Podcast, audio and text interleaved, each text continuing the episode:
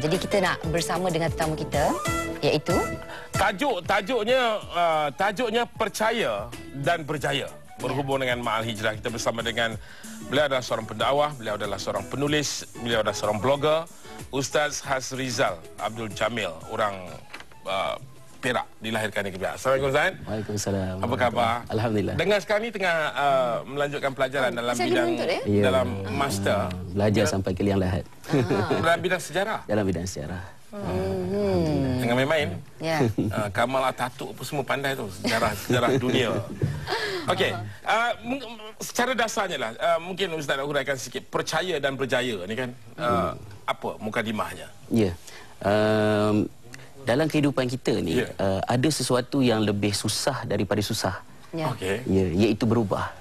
Yeah. Sehingga yeah. ada orang yang lebih selesa untuk terus hidup susah mm-hmm. berbanding mengambil tindakan untuk buat perubahan. Ya. Yeah. Uh, itu asas dia. Yeah. Uh, dan hijrah dipilih sebagai peristiwa yang signifikan untuk menandakan permulaan kalender Islam, mm-hmm. ya, hasil keputusan mesyuarat pada tahun tujuh belas Hijrah di zaman Umar al-Khattab. Okay. Itu cerita sejarahnya lah. Ya, tak apa, tak apa. Saya suka sejarah. Uh, uh, kerana dalam banyak-banyak peristiwa, dalam banyak peristiwa yang mm-hmm. berlaku dalam sejarah uh, sirah Nabi sallallahu alaihi wasallam, mm-hmm. hijrah itu adalah titik perubahan dia, turning point. Mm-hmm. Bukan kelahiran Nabi sallallahu alaihi wasallam, bukan turunnya wahyu, tapi mm-hmm. hijrah. Mm-hmm. Kerana hijrah menukar daripada Islam yang rendah ke tinggi, Islam yang ditekan kepada Islam yang dihormati, yeah. maka tarikh itu sangat sangat signifikan. Hijrah juga hmm. diiringi cabaran. Betul. Yep. Yes. Ustaz nak uraikan sedikit. Uh. Kalau masa zaman baginda Rasulullah yes. sallallahu alaihi wasallam. Oleh kerana cabaran itu kita nak sentuh berkenaan dengan soal percaya untuk berjaya tadi. Uh-huh. Saya nak gambarkan bagaimana Uh, sesuai jugalah dengan kemenangan pasukan Malaysia semalam ya, ya tahniah ya. kepada pasukan Malaysia uh, ketika peperangan Al-Ahzab, peperangan Khandak, uh, para sahabat ni berada dalam keadaan yang sangat tertekan. Aha. Ya, mereka dikepung oleh tentera Arab yang bergabung di seluruh uh, semenanjung tanah Arab. Nabi sallallahu alaihi wasallam telah menyebut sesuatu berkaitan dengan soal percaya untuk berjaya ni. Oh. Kata baginda sallallahu alaihi wasallam untuk uh, memotivasi sahabat, uh, la tuftahannal Konstantinopel fala ni'mal amir amiruha wala ni'mal jaish dhalikal jaish. Kota Konstantinopel, iaitu yeah. Istanbul pada hari ini, yeah. pasti akan berada di tangan kita satu hari nanti. Mm. Sehebat-hebat, sebaik-baik ketua adalah ketuanya dan sebaik-baik tentera adalah tenteranya. Saya nak gambarkan macam mana perasaan sahabat ketika menerima saranan ini. Mm-hmm. Ya, seolah-olahnya beginilah.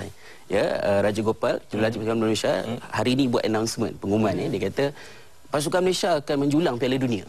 Mm. Bagaimanakah perasaan penonton yang belum dengar ini? Pelbagai. Boleh ke Boleh. nak buat ni kan? Keraguan. Keraguan. Hmm. Dan saya rasa mungkin begitulah perasaan sahabat ketika Rasulullah sallallahu alaihi wasallam menyebut perkara itu. Sebab mereka adalah satu komuniti kecil di Madinah ya. yang hidup seperti di hujung tanduk ketika ya. berada dalam kepungan. Tetapi Konstantinopel sebagai kota yang terbesar di dunia pada masa itu. Itulah nak ditakluki. Itu yang nak ditakluki. Ya. Itu cara Nabi sallallahu alaihi wasallam memotivasi sahabat, iaitu percaya selepas melihat sesuatu itu hmm. tidak ada apa-apa nilai yang yang signifikan. Tetapi yang hebat ialah percaya sebelum melihat sesuatu dan kita bekerja untuk melihat apa yang kita percaya. Dan itu yang diajar oleh Nabi sallallahu alaihi wasallam. Baginda tidak berbohong. Apabila Rasulullah sallallahu alaihi wasallam sebut, ia pasti akan berlaku. Sahabat meyakininya dan mereka bekerja untuk melihat apa yang mereka percaya. Mm-hmm. Semangat itu yang kita nak bawa dalam mm-hmm. kehidupan kita. Mm-hmm. Dan kita kena ada keyakinan yes, diri. Uh, maka usaha dibuat, mm-hmm. dibuat, dibuat tahun empat puluh empat Hijrah usaha tidak berjaya, mm-hmm. tahun berikutnya tidak berjaya, tahun berikutnya. Bukan dua puluh tahun ya, penantian seperti Aha. pingat emas tadi, Aha. lapan ratus tahun. Janji Nabi sallallahu alaihi wasallam itu tertunai pada tahun seribu empat ratus lima puluh tiga di tangan manusia biasa yang luar biasa, namanya Sultan Muhammad Al-Fatih, Sultan ketujuh Kerajaan Turki Osmania. Konstantinopel berjaya ditawan. Hmm. Kan, itu ya. dia.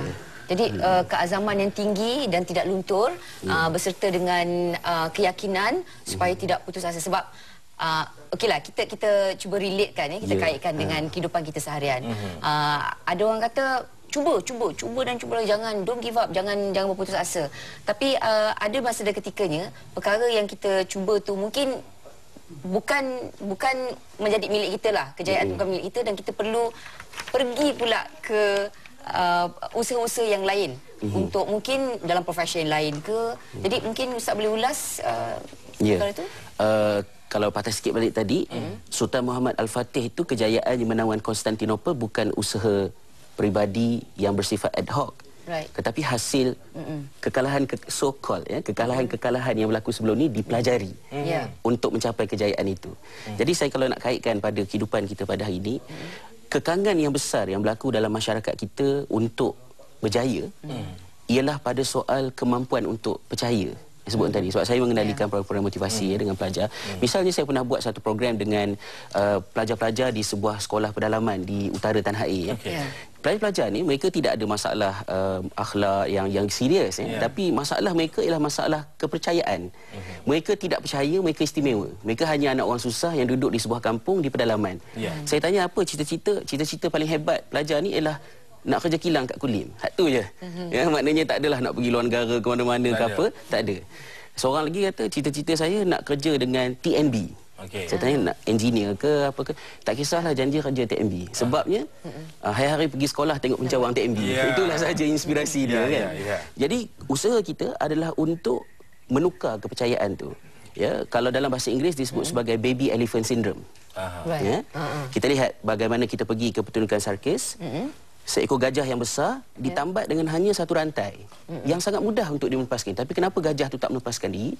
Kesan indoktrinasi pengalaman silam dia. Mm-hmm. Semasa dia kecil, mm-hmm. dia dirantai dan naluri sebagai seorang sebagai seekor anak gajah, mm-hmm. dia nak melepaskan diri. Tapi cuba tak berjaya, cuba tak berjaya, cuba tak berjaya. Akhirnya selepas mm-hmm. tujuh tahun, anak gajah dah jadi abang gajah. Mm-hmm. Tapi abang gajah sudah berhenti mencuba. Sebab dia telah meyakini dalam kepala dia memang tak boleh. Dia tidak akan lepas. Jadi sebenarnya yang merantai dia bukan rantai itu, tapi fikiran, fikiran dia. dia. Itu yang kita nak buang. Walaupun pendek, tapi kalau didengar dari awal dari sejarahnya, yeah. sebab uh, Ustaz adalah orang yang ni sedang uh, apa meneruskan pengajian dalam bidang sejarah. Saya fikir itu cukup menarik penjelasan itu. Akhir sekali apa yang rumusannya yang nak dikongsikan kepada hmm. ratusan ribu penonton kita pada pagi ini? Saya kira soal melaksanakan perubahan bukan satu pilihan, tapi dia satu kemestian. Cukup sekadar saya katakan bahawa insya-Allah akhir perjalanan kita ialah di syurga Allah subhanahu wa taala. Mm-hmm. Siapakah yang kita akan jumpa di syurga? Kita akan berjumpa dengan Nabi Muhammad sallallahu alaihi wasallam, Abu Bakar, Uthman Ali, Nabi Ibrahim, Fatimah, Khadijah. Siapakah mereka itu? Mm-hmm. Mereka itu adalah orang-orang yang hebat. Yeah. Syurga hanya menerima orang-orang yang hebat untuk menyertainya. Dan kalau sekiranya kita tidak hebat, apakah pilihan yang kita ada? Kalau tidak berjaya masuk ke syurga, jangan pula difikirkan nak cari uh, apa ni kayu ke uh, apa ni buat syurga setinggan. Tak ada ya. Mm-hmm. Tak layak ke syurga, ke neraka lah pilihan yang kedua. Maka kita tidak ada pilihan melainkan kita mesti menjadi manusia yang hebat. Dan Allah subhanahu wa taala telah memberikan segala potensi untuk kita menjadi manusia yang hebat. Laqad khalaqnal insana fi ahsani taqwim. Allah jadikan manusia sebagai sebaik-baik kejadian. Dan saya kira sempena kedatangan tahun baru Hijriah ini, kejayaan terbesar kita ialah kalau kita berjaya mengenal di manakah keistimewaan dan potensi kita. Mm-hmm. Itu yang kita nak azamkan insya-Allah. Okey, okay, okay. Masa kita sangat-sangat terbatas yeah. ya. Mak Zidul, mm. kalau boleh kita nak bercakap dengan lebih lanjut lagi. Uh, tapi anda boleh uh, melayari, melayari. Uh, blog mm-hmm. uh, Ustaz mm-hmm. Hasrizal Abdul Jamil mm-hmm. saiful islam dot blogspot dot com. Kami mm-hmm.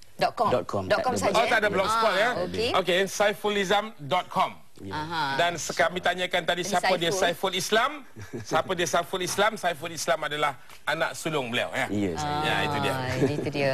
saifulislam dot com. Terima okay. kasih. Terima kasih banyak Ustaz Hasrizal Abdul Jamil.